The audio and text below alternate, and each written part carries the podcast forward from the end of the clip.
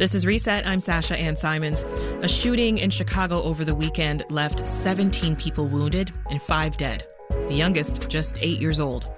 Chicago ended 2021 with more homicides than any of the past 25 years. It's a pattern that Mayor Lightfoot is trying to break with her new ordinance to crack down on violent crimes, but she continues to receive pushback. A letter from over 50 criminal defense attorneys outlines how that plan would, quote, serve only to further erode relationships between city government and Chicago's black and brown communities, end quote. City Council discussed some modifications to that plan Friday, which would limit lawsuits to only adult gang leaders, but criminal justice advocates want more. Patrick Smith is a criminal justice reporter for WBEZ and joins us now. Hey, Patrick. Hey, Sasha. Start us off with a brief overview, Patrick. What are the big points of Mayor Lightfoot's new ordinance? So Mayor Lightfoot wants to empower city attorneys to seize assets from Chicago gangs and gang members. For instance, if city attorneys can prove like a car was used to transport drugs or money was made through gun running or something like that, the city would take that gang member to court and prove these were ill-gotten gains and take them from them. This ordinance would also allow the city to sue gangs and gang leaders for damages. So in essence, if they can prove someone is in a gang and that gang has harmed their community, forced the city to expend additional resources like police or paramedics, they, under this ordinance, could get a judge to order the gang or gang member to pay the city. And Mayor Lightfoot says part of this money would then go to help support crime victims. Well, how much money are we talking about? How much is the plan proposed to cost? Well, in theory, this is supposed to be an effort that adds money to the city coffers, not takes from it. So obviously at the outset will cost some money to stand this up if this ordinance is passed and this becomes city policy. Mm-hmm. So that would mean possibly more money in the budget of the city law department to pay for extra attorneys. The city has not said what cost they expect that to be. But, as I mentioned, if this works the way the mayor's administration is promising, this initiative would pay for itself. And what are the main points that the criminal defense attorneys are making against it? Well, they make 2 points that I've heard from a number of other people. First, that this will end up being racially biased and increase inequity in the city. The reason for that is the city has other efforts of attempting to identify gang members, the gang database, and that overwhelmingly targets black and Latino Chicagoans, and also is just overwhelmingly flawed, according to the Inspector General. Lightfoot's response to that has been that in this case, they'll have to prove someone's gang affiliation to a judge in court. So that basically protects them against this being as problematic and flawed as gang database. And the second point the letter makes is that this will not help public safety. Mayor Lightfoot has said this plan will take away the profit motive for gangs.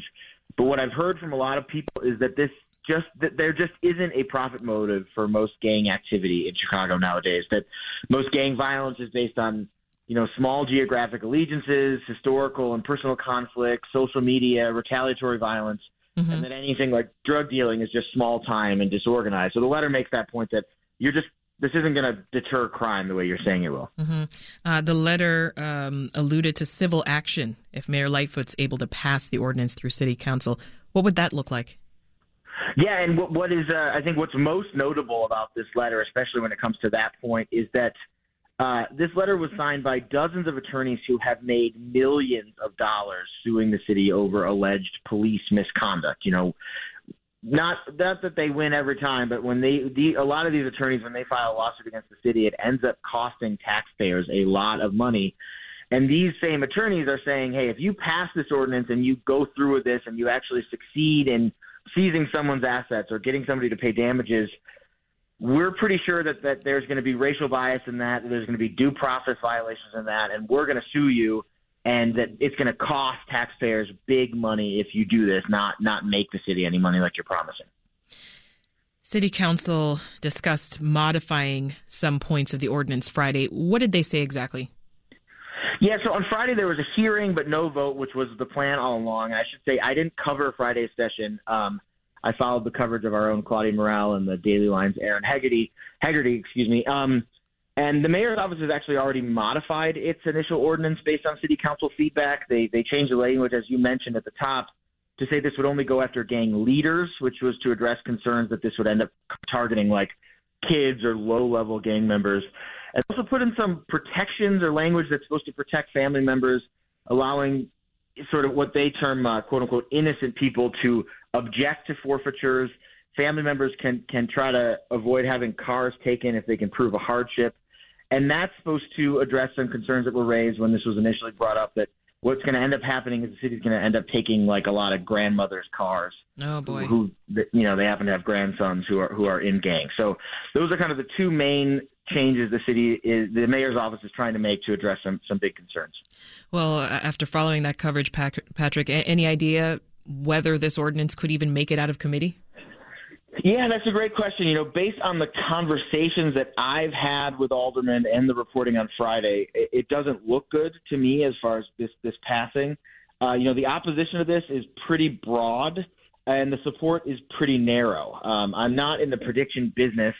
And right. Chicago mayors often are able to get their priorities passed, but I've heard a lot more opposition than support. And I should say the aldermen I've heard who support this, you know, the mayor has defended this, but the aldermen I've heard who support this, their arguments often have boiled down to, hey, we've got a huge violence problem. We've got to try something. We might as well try that. And it is true we do have a huge violence problem, but the sort of like, yeah, we might as well try something is not, to me at least, not the most compelling argument. Yeah. Well, Patrick Smith is a criminal justice reporter for WBEZ. Patrick, thanks for the update. Thank you. This is Reset. I'm Sasha Ann Simons. If you're just tuning in, we're continuing the conversation with Sheila Betty. She's a clinical professor of law and directs Northwestern's Pritzker School of Law's Community Justice Clinic. She's one of the signatories on that letter criticizing the mayor's ordinance. Hi, Professor. Hi, thank you so much for having me. Tell us your initial thoughts when you heard about the ordinance. Well, but my initial thoughts were focused on really two issues. One is the unconstitutionality of this proposal to try to seize assets from alleged gang members, the fact that it would be infected with the racial bias that we see that infects so much of policing and public safety, quote-unquote, strategy in the city of Chicago. And third, that it's just bad public policy. It's not public policy that is reasonably calculated to try to redress harm in our communities. It's public policy that is terribly redundant. The federal law enforcement already has at its disposal the ability to engage in civil forfeiture, asset forfeiture for these people who the mayor alleges are quote-unquote gang leaders, and that it's really a missed opportunity. You know, our communities are in such desperate need of investment in the kinds of approaches to creating safe, healthy, vibrant communities that are actually proven to work. And that's investment in public education, investment in public mental health infrastructure, job opportunities, positive peer mentorship. All of these initiatives are proven to reduce harm in our communities. And instead of coming out and supporting those types of initiatives, we have a mayor who is trying to gin up headlines on a proposal that is not proven to work, and to the contrary, will only exacerbate the conditions that lead to harm in our community. And to your point of redundancy, Professor, you're saying it's not even necessary. Well, it's absolutely not necessary. I mean, there are both at the state level and also at the federal level, law enforcement officials already have the ability to seize assets. Yeah. Now, as to those processes, I mean, they've been proven to be ineffective. There's no evidence that suggests that that civil forfeiture or seizing assets reduces crime or harm or makes communities safer. We've got data from other jurisdictions that have experimented with this approach, and what it finds is that the average recovery is about $1,200. This is not the stuff of some gang kingpin. These are poor people who are targeted by the criminal justice system. Those are the people that suffer under these types of initiatives. But it's not necessary. It's already in place for those law enforcement officials that want to try to use this strategy.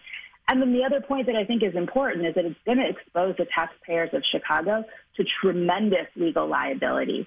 The city of Chicago has tried in the past to enact various ordinances to tackle alleged gang violence, and those approaches have racked up significant legal fees for Chicago's taxpayers. Tell us how it would, quote, and I'm getting this from the letter you signed, how it would serve only to further erode relationships between city government and Chicago's Black and brown communities. Well, the reality is the Chicago Police Department has an incredibly long history of targeting our Black and brown communities with violence, with abuse. We are the false confession capital of the world because of misconduct from the Chicago Police Department. We are the home of the John Burge torture scandal. We have a police department that was found by Obama's Justice Department to be racist, lawless, unaccountable. All of that is the context in which this initiative is being rolled out. Mm-hmm.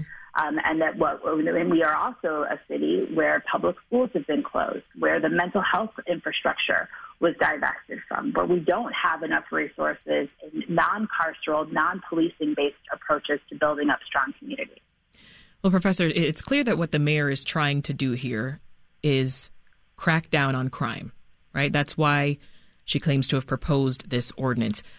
What would you like to see her do instead? What approach would you like to see her take?